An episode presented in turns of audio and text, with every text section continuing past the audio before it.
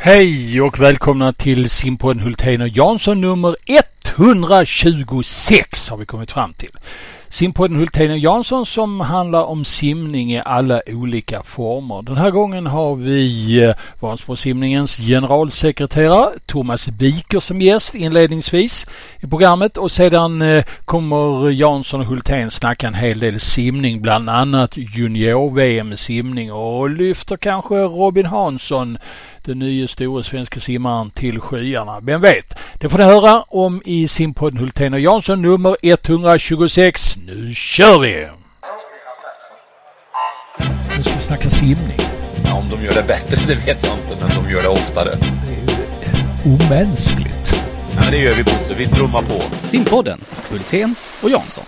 Sådär ja, då är vi inne i simpodden Hultén och Jansson nummer 126 och eh, vi hälsar varmt välkommen eh, till eh, simpodden, nämligen ja, vad kallar vi det? Chefen för Vansbrosimningen, Thomas Wiker. Välkommen!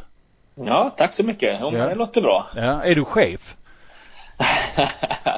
ja, jag är ansvarig för det här i alla fall. Okej. Ja, general brukar man kalla det i, i, Ja, i idrottssammanhang. Det, det är väl för att eh, idrotten har någon form av ursprung i, i militära eh, organisationer. Thomas eh, Jansson, du gillar Vansbro. Du är välkommen hit också till din egen podd. Jag gillar, tack så mycket, jag gillar Vansbro. Det är verkligen pärlan bland simtävlingar i Sverige under året. Mm. Och Thomas Wiker, ska vi först göra en liten kort presentation av dig? Det är väl inte alla i Simsverige som känner till det, men nästan. Berätta, varifrån kommer du? Jag är eh, född och uppvuxen i Mariestad ehm, där jag simmade som ung under Kjell Perssons ledning. Kjelle Persson, ja. Kjell Persson, framgångsrik tränare på 80-talet. Då. Mm. Jag, jag hamnade väl i bakvattnet av den här stora framgångsvågen som var på 80-talet. Jag var lite för ung och, och lite för långsam. Eh, Men, men eh, jag var med i den miljön där och det var väldigt inspirerande. Eh, Det ena ledde till det andra och jag slutade med simning när jag var 16-17 år och kom in i, i triathlonsporten. Mm. Och där stannade jag kvar som aktiv i ja, hela 90-talet egentligen.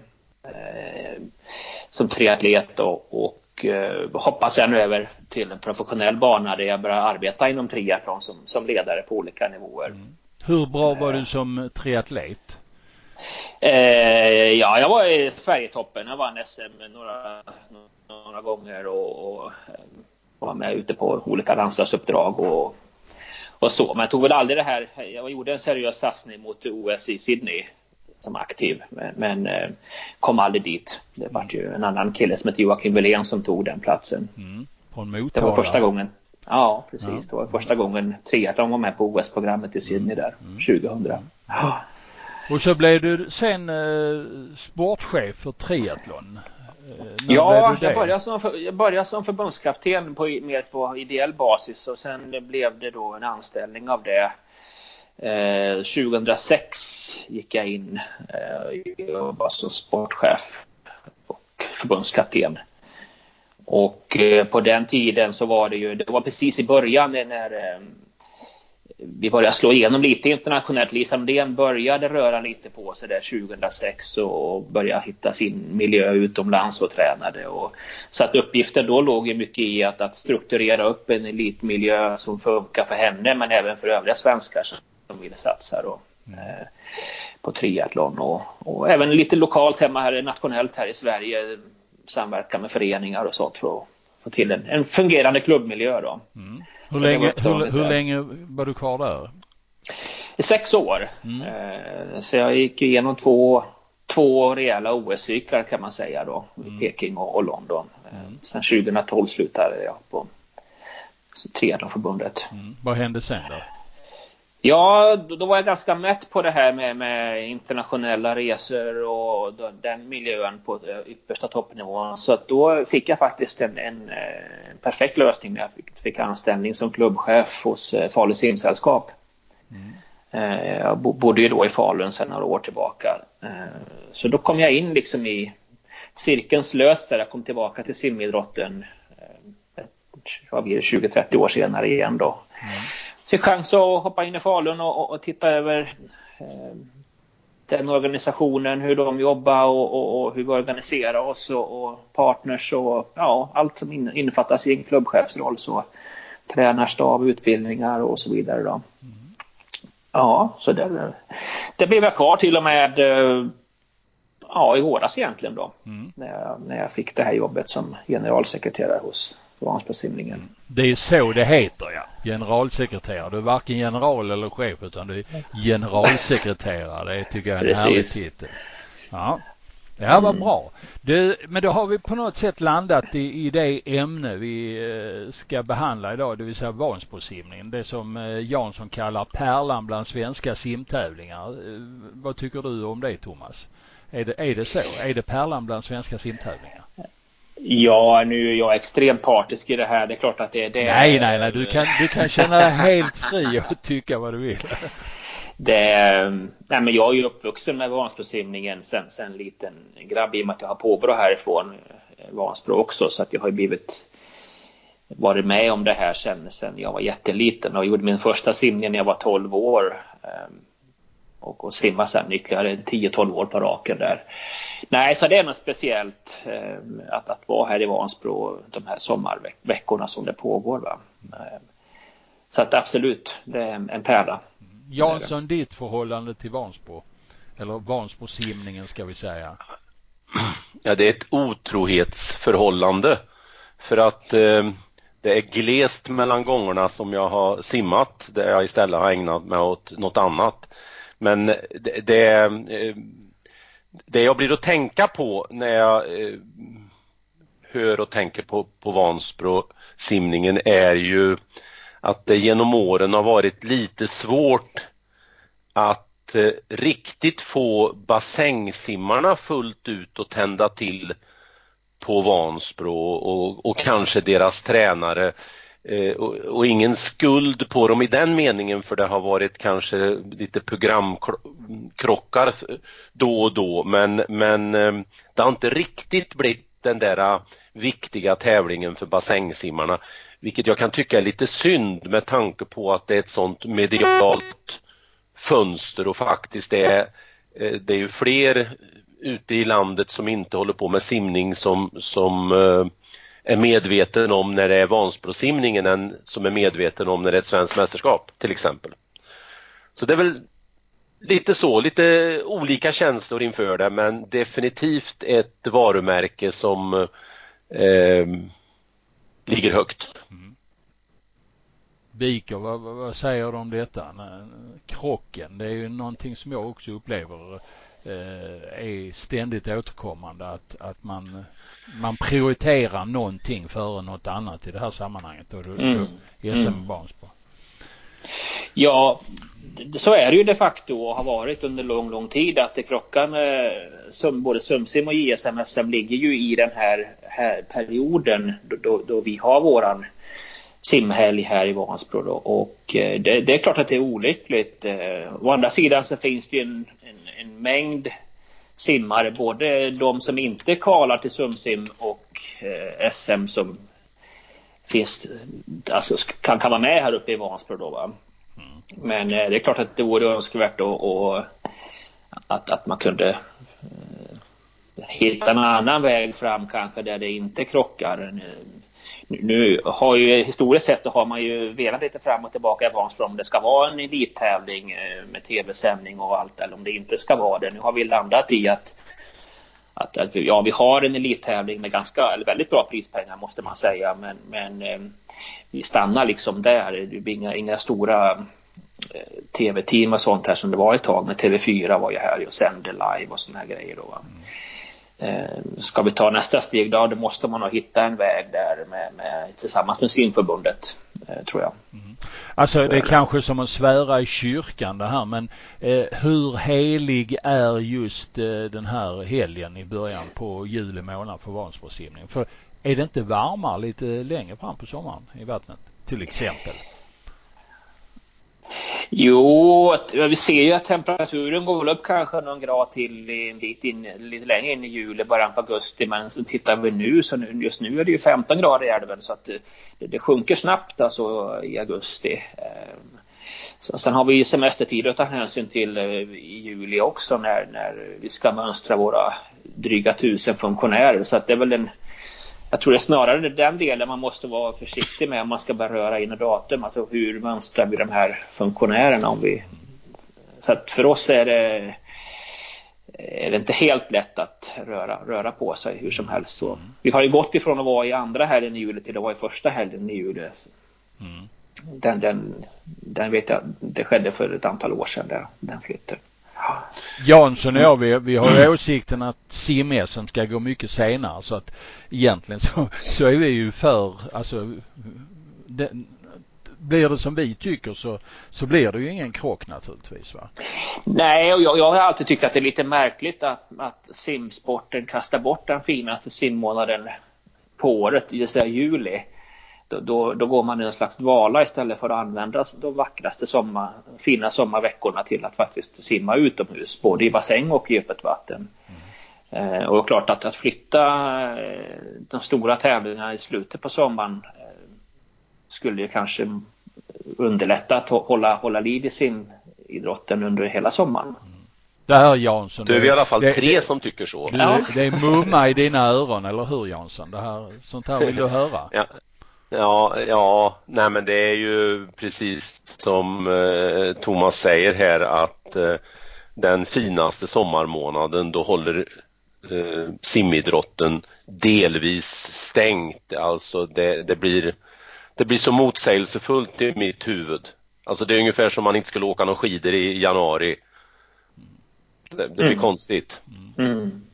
Men du, ja då, vi kanske ska gå förbi det där med, med placering. Men det, det förekommer väl ändå en diskussion nu med simförbundet där man på något sätt kanske koordinerar så att det inte krockar exakt på dagarna eller hur är det? Eller är det någonting som inte är naturligt förekommande den diskussionen?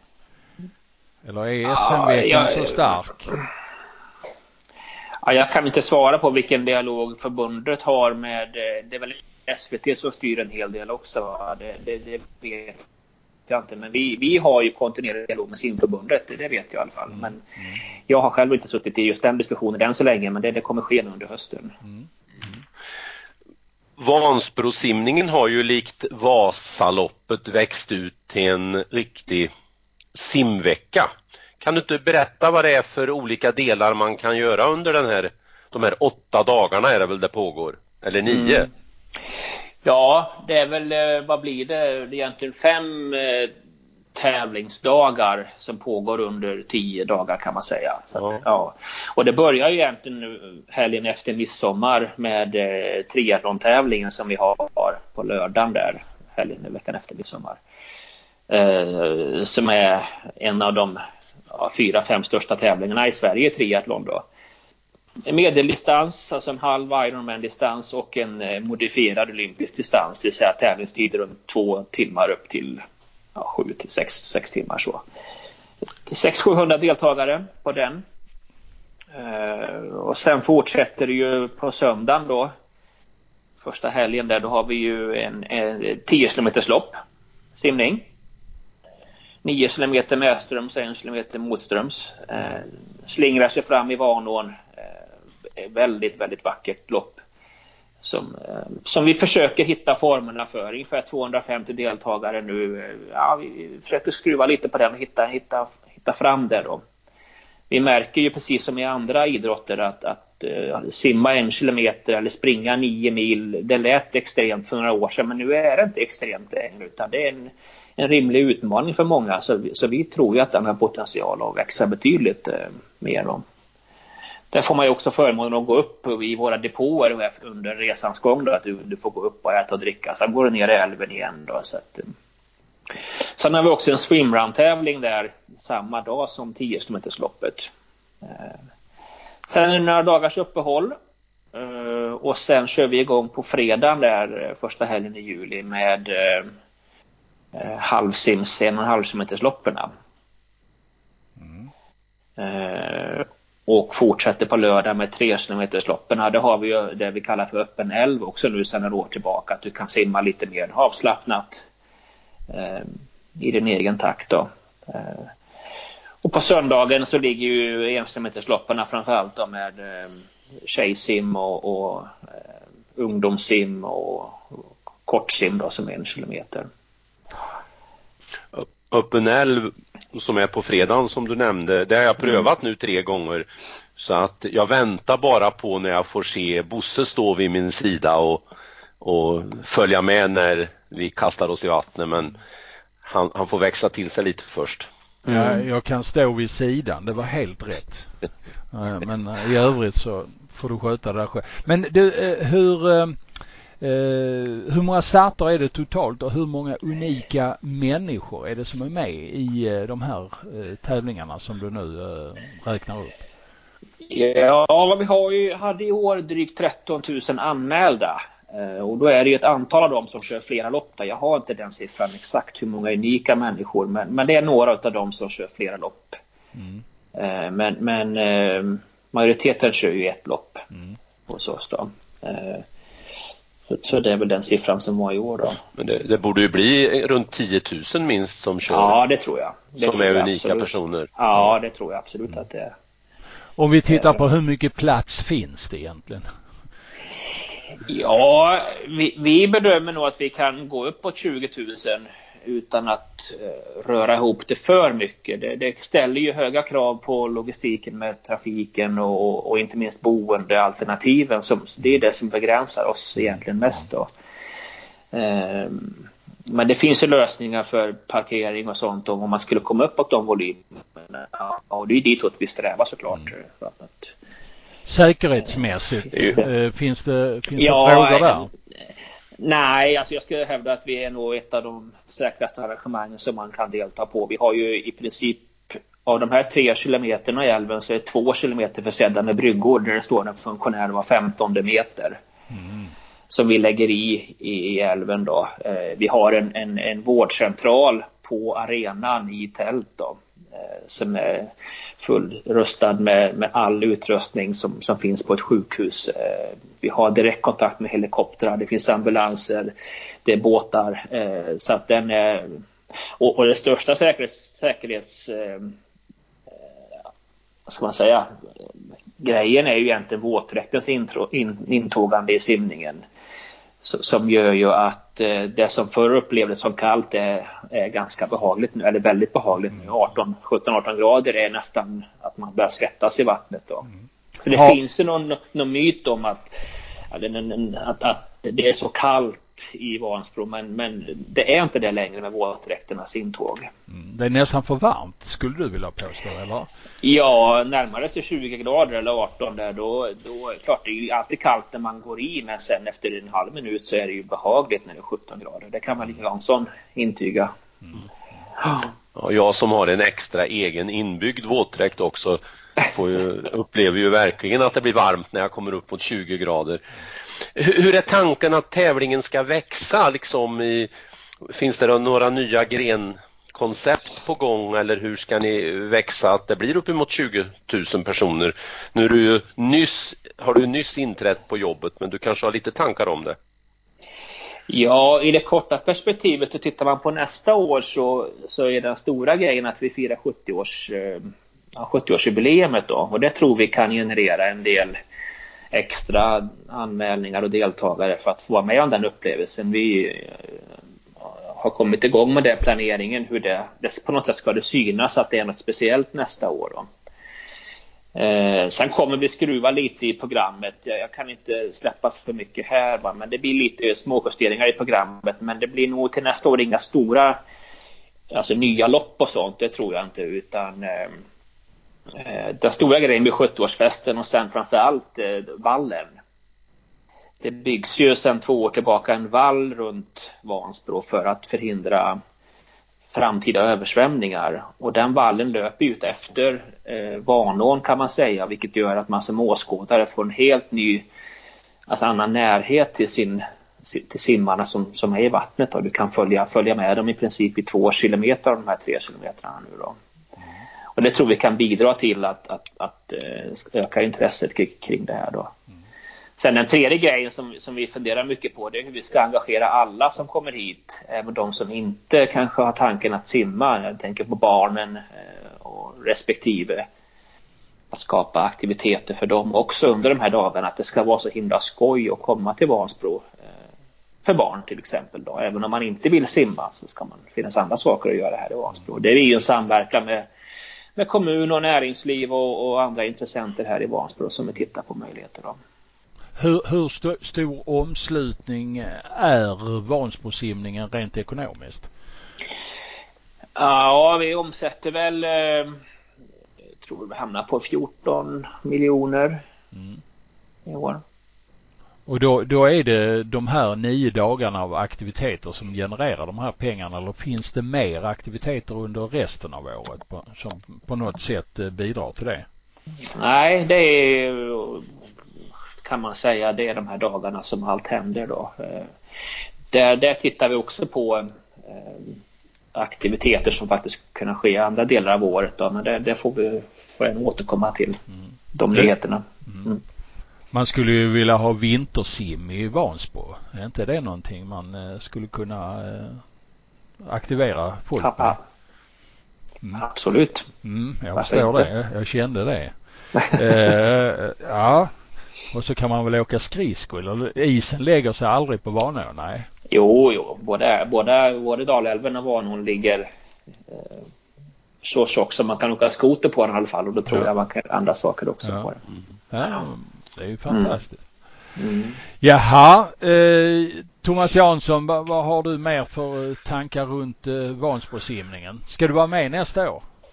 Det är meningen och vårat lilla motionsgäng här, vi, vi funderar på om vi ska ta oss an den här 10 kilometern eh, nästa år för vi har en egen intern eh, avslutning på sommaren och den är 12 kilometer och den gjorde vi då förra lördagen och den är lite grann motströms i början så vi tror att vi klarar den här eh, simningen uppe i Vansbro så att eh, det är väl det som ligger i pipeline men man ska hålla sig frisk också så att eh, vi får se. Mm. Mm. Men jag tänkte annars visa Thomas lite grann en, en lite vattenkänsla. Här skulle mm. det få plats många Vansbrosimmare. Ja, absolut. En fin sjö nära. Ja. Nära, ja. Nej, alltså inget mer från mig utan jag tycker vi, fan vi, vi vet ännu mer om Vansbrosimningen nu. Mm. Mm. Och så hoppas vi ja. att eh, kunna skriva lite om Vansbro under året här. Naturligtvis så får vi support av er eh, marknadsavdelning. Absolut och jag vill passa på att verkligen hälsa alla alla som befinner sig i en simhall välkomna till Vansbro nästa sommar. Det, det, blir någonting extra när vi fyller 70 år, det kan jag lova. Mm. När ska man anmäla? När ska man anmäla Ja, första, första oktober öppnar vi anmälan i år eh, okay. till simningarna. Eh, triathlon och swimrun kommer öppnas lite senare i vinter sen men, men eh, för, från första oktober så går det bra att börja anmäla sig. Och man kan redan nu anmäla sig för att få få, alltså göra en intresseanmälan så meddelar vi när allt är klart och så. Mm. Mm. Är det lite så det är bara att gå in på vår webbsida. Är det lite billigare man anmäler sig från dag ett eller? Är det så? Ja, vi, vi, vi, vi jobbar ju med någon liten stege där som gör att det är rabatterat eh, i början och så blir det eh, mer ordinarie priser ju närmare man kommer sen då. Mm. Och då mm. går man in på vansbrosimningen.se? Jajamän. Ja, ja, bra. Har du mer att tillägga marknadsmässigt här för Vansbro nu när du har chansen att träffa på tusentals? Jag kan vända mig lite grann till, till alla mastersimmare där ute för det har vi fått förfrågningar just att, att man vill se resultatlistor i mastersklasserna och eh, det är någonting vi jobbar med att lösa nu med vår eh, med vår eh, IT-leverantör så att vi ska kunna, vi ska kunna generera resultatlistor i femårsintervall så du kan jämföra i din klass hur du ligger till. Va? Det har varit en önskan som har kommit in så det hoppas jag vi går i mål med till nästa år. Mm. Mm. Bra. Mm.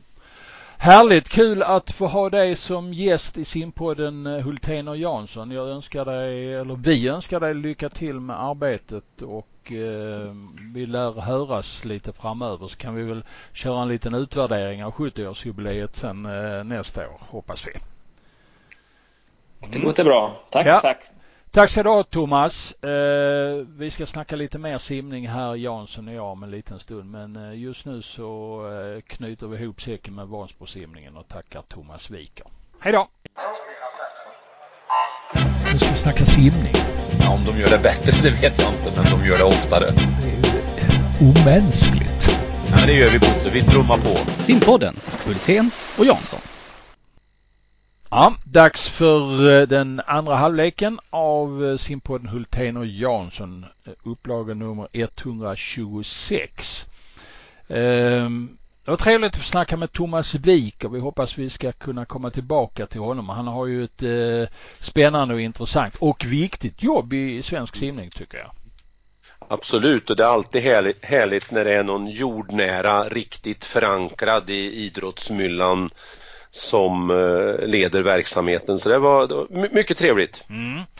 Du, eh, nu ska vi snacka bassängsimning. Just nu pågår VM i simning. Um, Robin Hansson och Julia Månsson heter våra svenska deltagare där. Det är ingen jättetrupp som vi har skickat dit.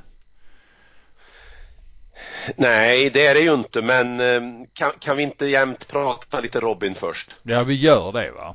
Ja, han är... vilken hjälte. Jag ja. är grymt imponerad över egentligen inte kanske specifikt loppet igår, för det är klart att man är, men om man tittar på helheten 2018, 2019, vad han har presterat och sen liksom sätter den här fina guldkant på 200 frisim trots att det blev ett silver då. Ja, det, var, det var mäktigt på det sättet han gör det. Han är han, är, han har det där lilla extra som man eh, som de som blir stora idrottsmän har när det blir dags för finaler. Mm. Han är ju fantastisk att lyfta sig från försök mm. till final. Eh, och ibland är han nästan så att eh, hade jag stått och varit tränare på kanten och sett hans försökssimningar då hade det blivit nervös. Nu var det 500 delar ut på 400 frisim och 400 delar in på 200 frisim. Det är små marginaler. Ja, det är små marginaler och det är klart att där har han ju en liten hemläxa att ta med sig för det, det utrymmet kommer ju inte på den seniornivån att finnas eh, i alla fall inte i närtid. Det är klart blir han en, en aktör som Sara då har han ju marginaler men annars så gäller det nog att kunna prestera i, i första loppet. Men eh, nog om det. Det var en jättefin simning igår. Mm, Jag blev härligt. så glad. Mm. Och den här eh, Orlando som eh, vann loppet han eh, har ju utpekats i USA som den nya Michael Phelps. Eh, har gjort kanontider till exempel på 200 fjärilsim i år så att eh, det, det, är en stor och duktig simmare. Mm. Mm. Och Julia har ju varit i vattnet på 50 bröstsim lite över sitt eh, personliga rekord. När vi spelar in det här så simmar hon troligtvis 100 bröstsim och Robin simmar 50 frisim så att eh, det pågår väl fram till söndagen va? Ja, det är, och det är rejält stora tävlingar med mycket satsning, många, eh, många, många, många simmare och länder med. Eh, mm. Vi kan väl eh, gå in och titta här på hur det gick för Hansson eh, denna morgon. Var han med och simmade femte fritt eller hur var det? Han stod i anmälningslistan i alla fall. Men... Ja, han är sjua mm. i försöket med 22,88. Väldigt så, bra. Ja, och man leder på 22,16 så att eh, mm. det är väl inte helt fel va? Nej, och det är ju hans, det är ju egentligen en svårare distans för honom än 400 frisim i den här eh, fasen av hans karriär. Så att eh, 22,8 nu var, var bra. Ja. Mm. Eh, Månsson däremot utslagen är inte i form kan vi konstatera med att hon hade en 11,85 i försöken på 100 bröstsim. Eh, så att hon är inte vidare.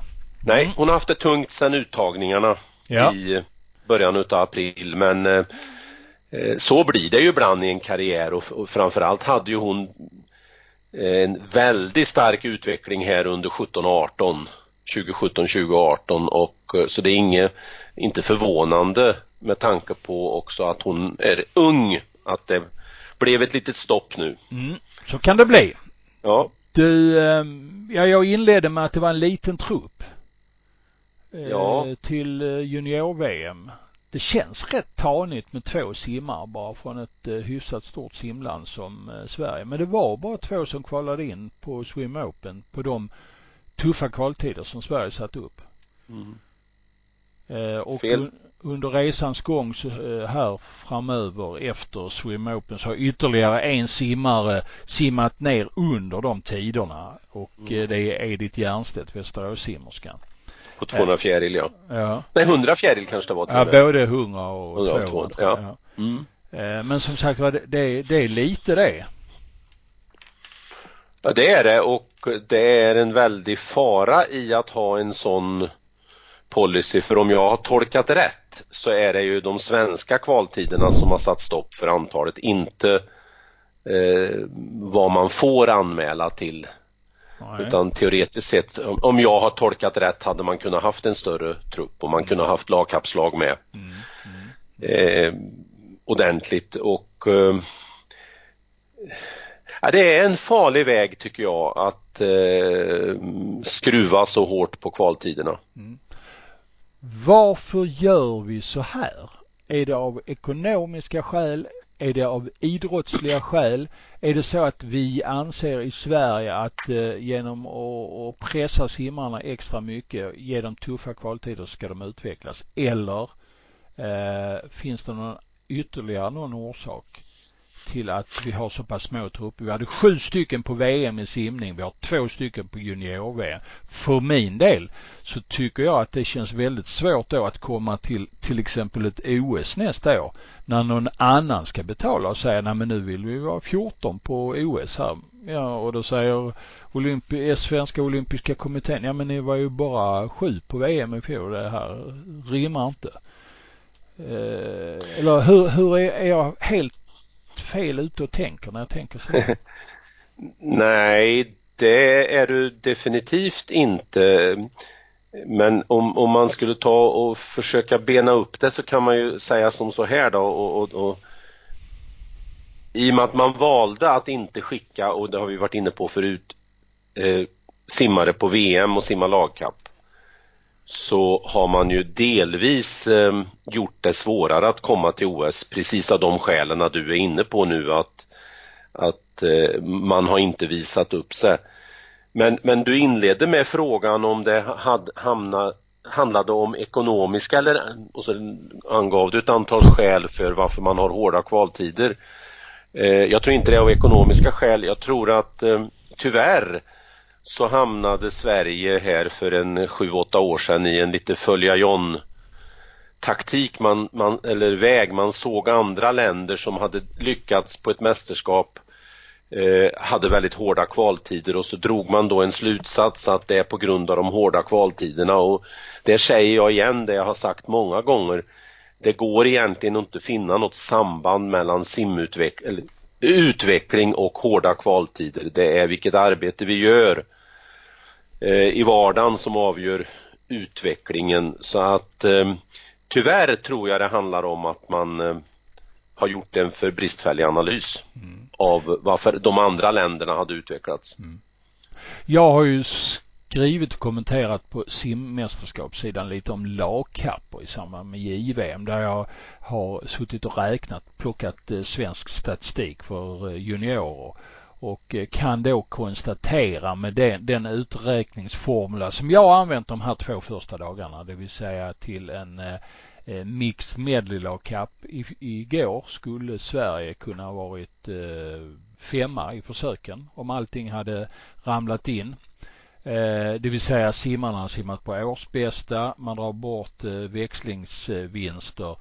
Eh, tittar jag tillbaka på de lagkapparna som var dagen innan så det svenska damlaget på 4 gånger 2 som vi egentligen inte anser var speciellt bra skulle varit trettonde lag i försöken och eh, laget 4 gånger 100 frisim för herrar ja de skulle varit sjua i försöken. Så en femte, en sjunde och en trettonde plats i försöken för lag på junior-VM hade legat inom marginalerna om vi nu hade satsat på detta. Men så har icke skett.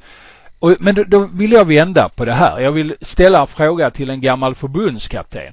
För det är ju så här att eh, när vi snackar eh, uttagningar till stora mästerskap, ja då tänker vi på individuella uttagningar. Det är ju det som gäller hela tiden. Och sen så ramlar det in individuella uttagningar, simmare som kvalar in och sen skapar vi lagkappslag utifrån det. Eh, och så är det vissa då som får stå tillbaka, till exempel herrarnas 4x2 på VM nu. Men om man nu till exempel, och nu tar jag det laget som är sämst av alla lagen här på junior-VM enligt min analys. Det är damernas 4x2 så här långt när vi spelar in detta. Detta laget är ju ett embryo till ett lag 2024. De är 13 i världen på juniorsidan. Vi vill eh, kvala in dem till OS 2024. Hade vi inte, hade det inte varit vettigt att satsa på dem till JVM 19 då, Eh, det vill säga nu, för att de ska vara med 2024. Där även andra simmare naturligtvis, äldre simmare typ Sara Sjöström och andra skulle kunna vara med. Eh, tänket, det långsiktiga tänket som vi var inne på här i fjol när jag snackade om Kanadas lagklappsplanering de närmaste tio åren och så vidare. Vad har vi det i svensk simning? Det var många ja, frågor på en gång. Inte, vi har det ju inte utstuderat eh, så tydligt som till exempel Kanada och som det du var inne på.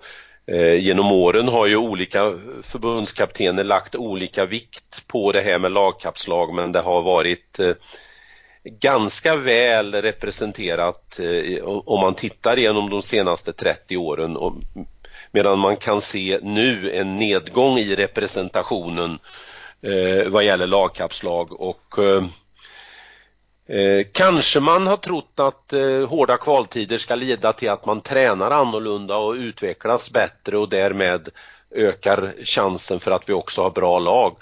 Eh, det har nu visat sig att det inte är på det viset kanske, vilket jag inte är förvånad över.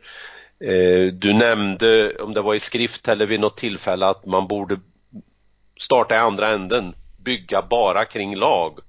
Eller inte bara, men bygga kring lag och säkerställa. Och det är en attraktiv tanke tycker jag. Mm, så man bygger lagen först och sen utifrån det kommer de individuella simmarna med. Och då skapar vi ju ett landslag. För idag så vårt juniorlandslag här till exempel bestående av två simmare känns ju inte som eh, man kan sätta situationstecken landslag runt om utan det är två simmare som är ute och tävlar på JV. Och vi, vi måste kanske tänka tanken att skapa ett simlandslag. Mm. Mm. Och det, det, är klart att det, det, det, gör ju de som har satt regelverket nu också. Det är klart att de gör det men, men eh, det, det, blir en väg som, som ja, jag, jag delar inte den, eh, det upplägget. Sen är det klart att det finns ju ett regelverk som inte simförbundet kan påverka alltifrån eh, Sveriges olympiska eh, kommitté och, och, för att ta ett exempel då om vi nu tar Robin Hansson om jag fattade rätt så var han under A-kvaltiden till eh, OS. OS nästa år och, och det är klart att med så få högkvalitativa talanger som vi har så skulle jag drista mig att säga att han borde redan nu få den där ena platsen på 200 frisim. Och eh, klartecken från eh, vår förbundskapten och klartecken från, från Sveriges olympiska kommitté att eh, vi tror på dig, du har nu under ett par år visat att du har de där spetskvaliteterna som väldigt få har när det är dags. Mm. Eh, sen finns det en baksida på det resonemanget. Man nyper en plats. Det är mycket som kan hända men det är klart att eh, eh, lite grann kanske man ändå måste våga när det gäller att vårda de här eh, speciella talangerna. Mm. Eh, där har du myntat ett uttryck. Det visste du inte att du gjorde nu. Våga vårda talangerna. Ja, Nej, jag ju... tänkte inte på det. på Nej, det men det är faktiskt, det, det är väl, det, det, är ju ganska starka ord egentligen.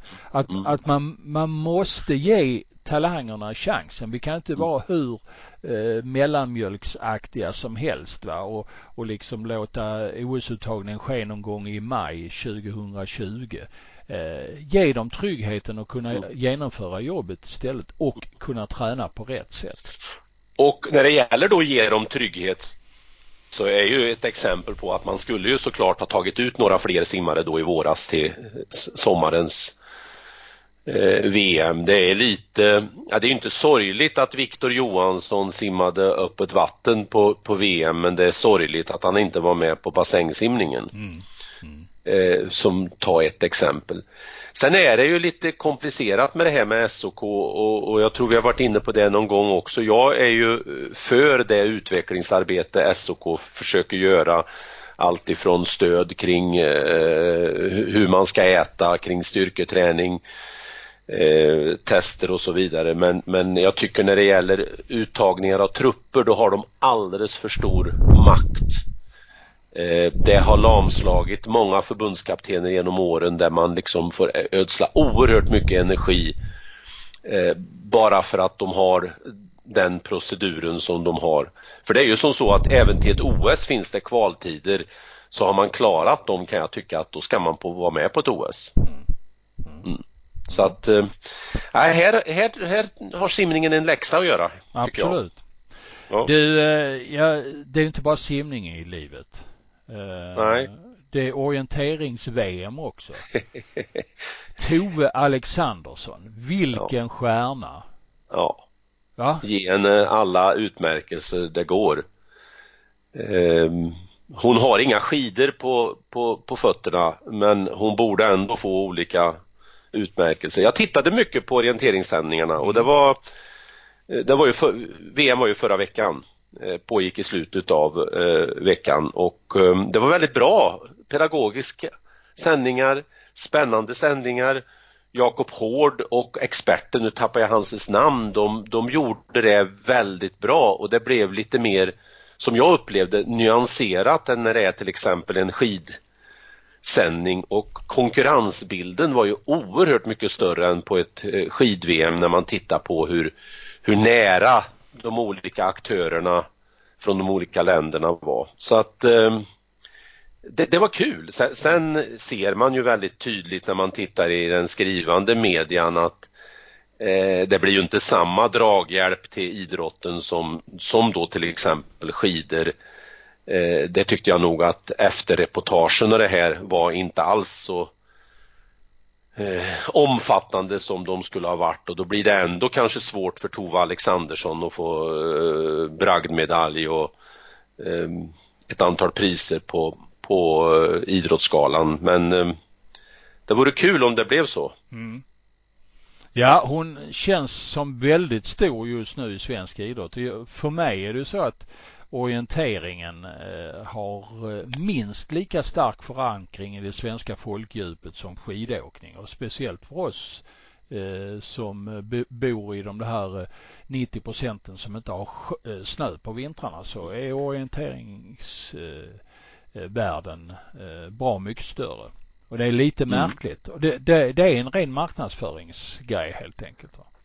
Ja det är ju och sen att ha aktörer på de stora mediebolagen som, som eh, skriver och bevakar. Mm. Sen vill jag lägga till, jag, jag är ju också väldigt pro orienteringen av det skälet att de har ett tävlingskoncept med då eh, klassindelningar så att alltså det är ju väldigt vanligt att en orienteringsfamilj åker iväg och alla tävlar mm. på samma ort. Mm eh, som ju skapar en, tycker jag, eh, den nästan finaste sidan av idrottens innersta själ så att säga för att det är eh, av nöjesskäl man åker iväg. Mm. Ja, jag har att, själv eh, sett 10 mila inifrån några gånger. Det är, det är fantastiskt roligt. Ja. Det är en stor upplevelse. Och de springer ju så förbenat fort ut i skogen. Mm. Det, det, jag har sett vid några tillfällen när de springer framförallt utför där det är stenigt och grenar och, och de som gaseller far ner för branterna. Alexandersson skulle kunna vinna SM friidrott 10 000 meter, eller?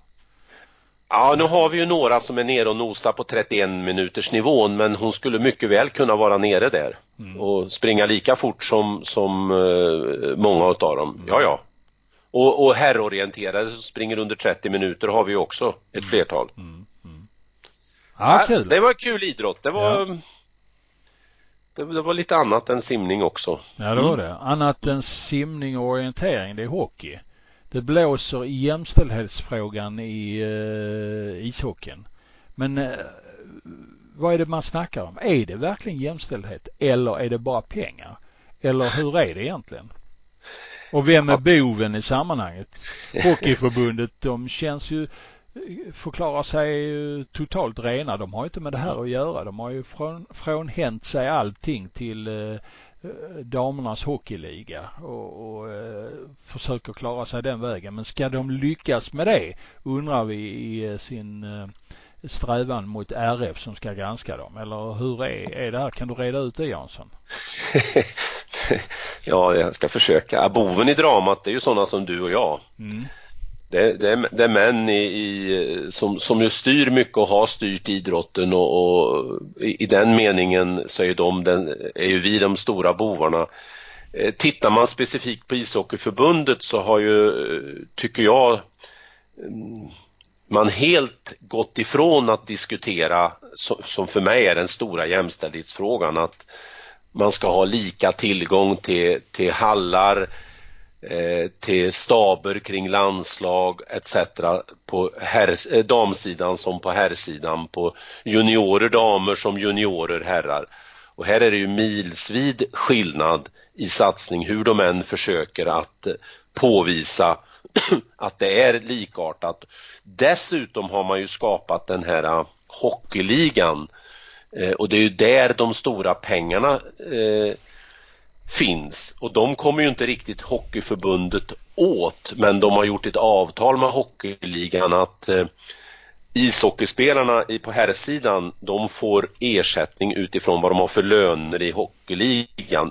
Lite förenklat är det så och det innebär ju att det är det stora pengar då får ju herrlandslagshockeyspelarna höga ersättningar medan motsvarande finns ju inte på damsidan.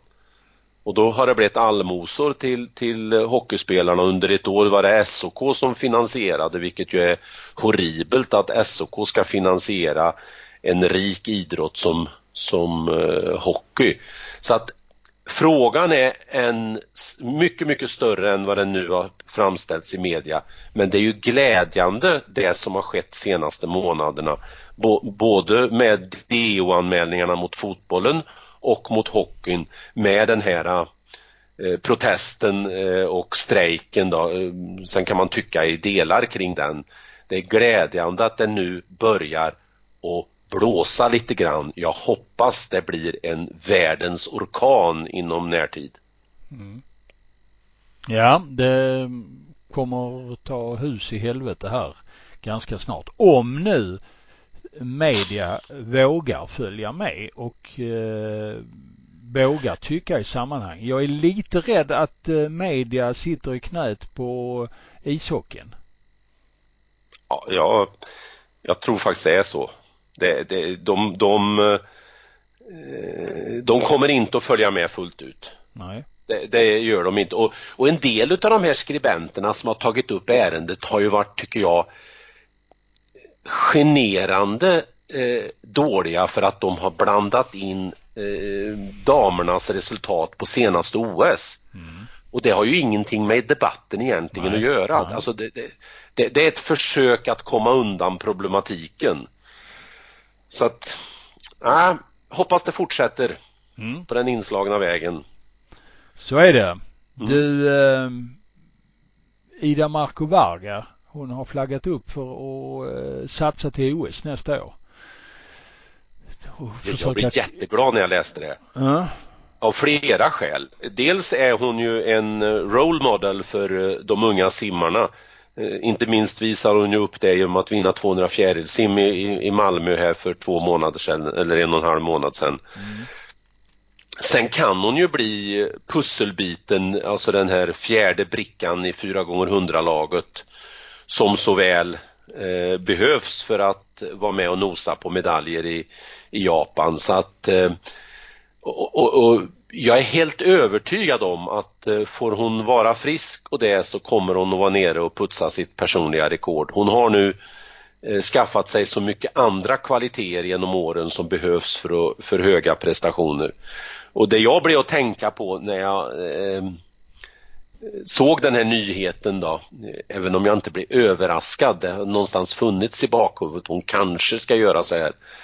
Eh, det är ju att eh, jag skulle ju hoppas att några följde efter, till exempel eh, Nathalie Lindborg som ju inte riktigt har hon har ju avslutat sin karriär men inte egentligen fått visat upp det som finns där och hon har ju också då blivit äldre och kanske lite mer mogen.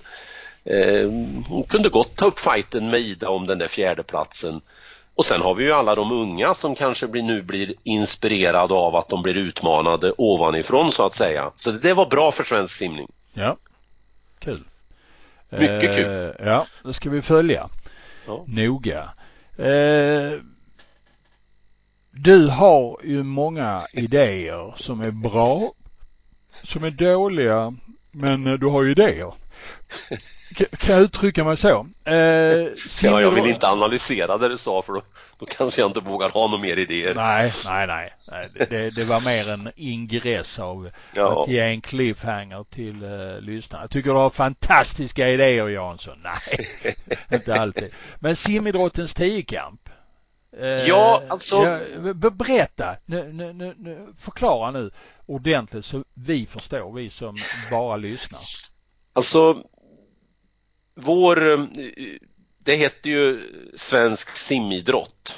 Det representerar ju ett flertal olika genrer i, i, såsom bassängsimning, det är då öppet vattensimning, det är simhopp, konstsim, eh, polo etc. Mastersverksamhet. Eh, sen har vi inom simningen en väldigt bra produkt som vi har pratat om här eh, som är också under eh, omredigering lite grann och det är ju simlinjen, alltså den pedagogiska vägen hur, att lotsa simmarna fram till att bli eh, starka mästerskapssimmare. Och då slog det mig en, en dag här, varför har vi inte någon sorts tiokamp i det här för ungdomarna som man kunde göra ett, eh, ett simlinjepaket på simidrotten och då, då, då tänkte jag så här att i simidrottens tiokamp för ungdomar som du ska klara av eh, och också tävla mot varandra i, då skulle det kunna och då säger jag skulle kunna vara för att det är klart man kan byta ut och fila lite på det här men det är en, en, ett idéutkast. 25 frisim. En längre distans på ryggsim. Hur lång då? Ja, kanske 4 eller 800 meter. Mm. 25 fjäril. Mm.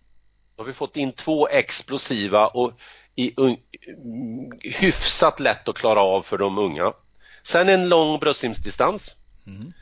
Långt rygg, långt bröst, det klarar de. Då har man klarat av fyra grenar inom simningens genrer. Sen ska man ha två grenar inom hopp. He, heter det genrer eh, Nej, i pluralis? Jag bara, jag bara kommer att tänka. Genrer, Ja. ja. Eh, Fortsätt, förlåt mig. Ja, men det tror jag det gör faktiskt. Ja, det, Mm. Nu blir jag osäker. Sen två stycken hoppgrenar, någon från hopptorn. Eh, jag satt i mina egna anteckningar och skrev 10 meter, det kanske är att ta i för de små, men det kanske kan vara 5 meter och så någonting från svikt. Mm.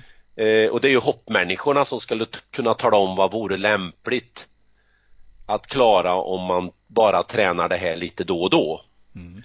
Eh, sen går vi över till polo och då skulle det ju kunna vara 50 frisim med poloboll Mm. på tid. Mm. Det skulle kunna vara precisionskast i polo. Mm. Och så har man då en, en poängfördelning på det på något sätt.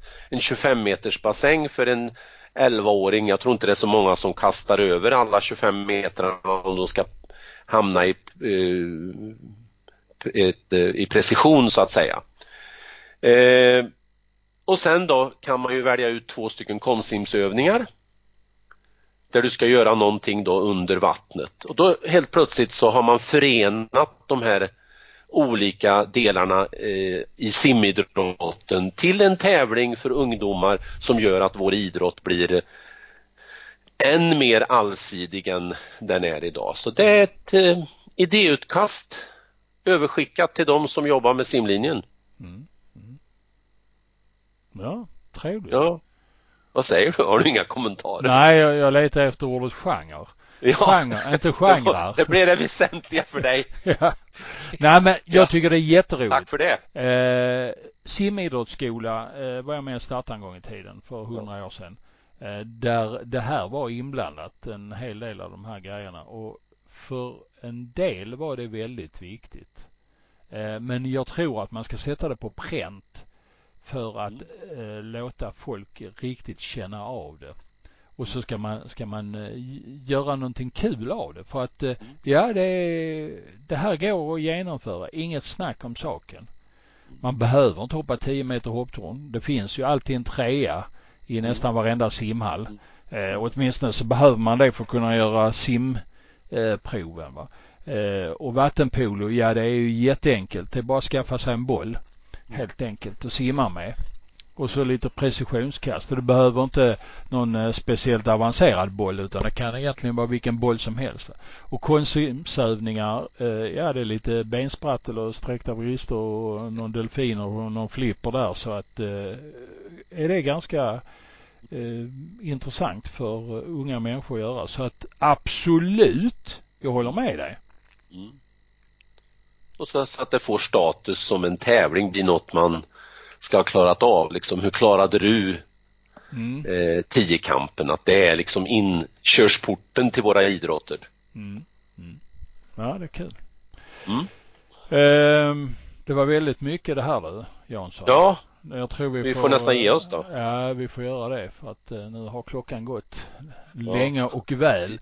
Tiden är slagen. Ja, eh, vi ska sammanfatta junior-VM lite i nästa podd och det blir annat smått och gott och då ska vi blicka framåt hösten också och se vad som finns. Då kan vi snacka kanske lite eh, World Cup, vad som komma skall och ISL och mästerskapen som kommer till hösten. Du är inblandad i ett mästerskap, SM i Mm. Eskilstuna, Eskilstuna. 13 till 17 november. Ja, ja det Hoppas mycket. bli en riktigt fin idrottsfest. Mm. Ja, det är mycket att snacka om. Eh, Mm. Vi drar ner eh, snöret i Mångsbodarna nu. Om inte du har mer att säga. Har du, du brukar? Grattis till Michelle Coleman som har genomfört första delen av världscupen på ett väldigt bra sätt att hon nu äntligen är ordentligt igång och tävlar. Mm. Bra. Det tycker vi om när våra elitsimmare tävlar mycket. Nu gäller det att få henne att eh, hålla fast vid detta. Eh, ta ett liten paus nu kanske men eh, sen komma igång och, och tävla riktigt rejält mycket. Eh, grattis Michelle. Ha det gött. Tack Thomas. Tack alla ni som orkade lyssna. Nu är det slut. Adjö. Nu ska vi snacka simning. Ja, om de gör det bättre, det vet jag inte, men de gör det oftare. Det är omänskligt. Ja, men det gör vi Bosse, vi trummar på. Simpodden, Hultén och Jansson.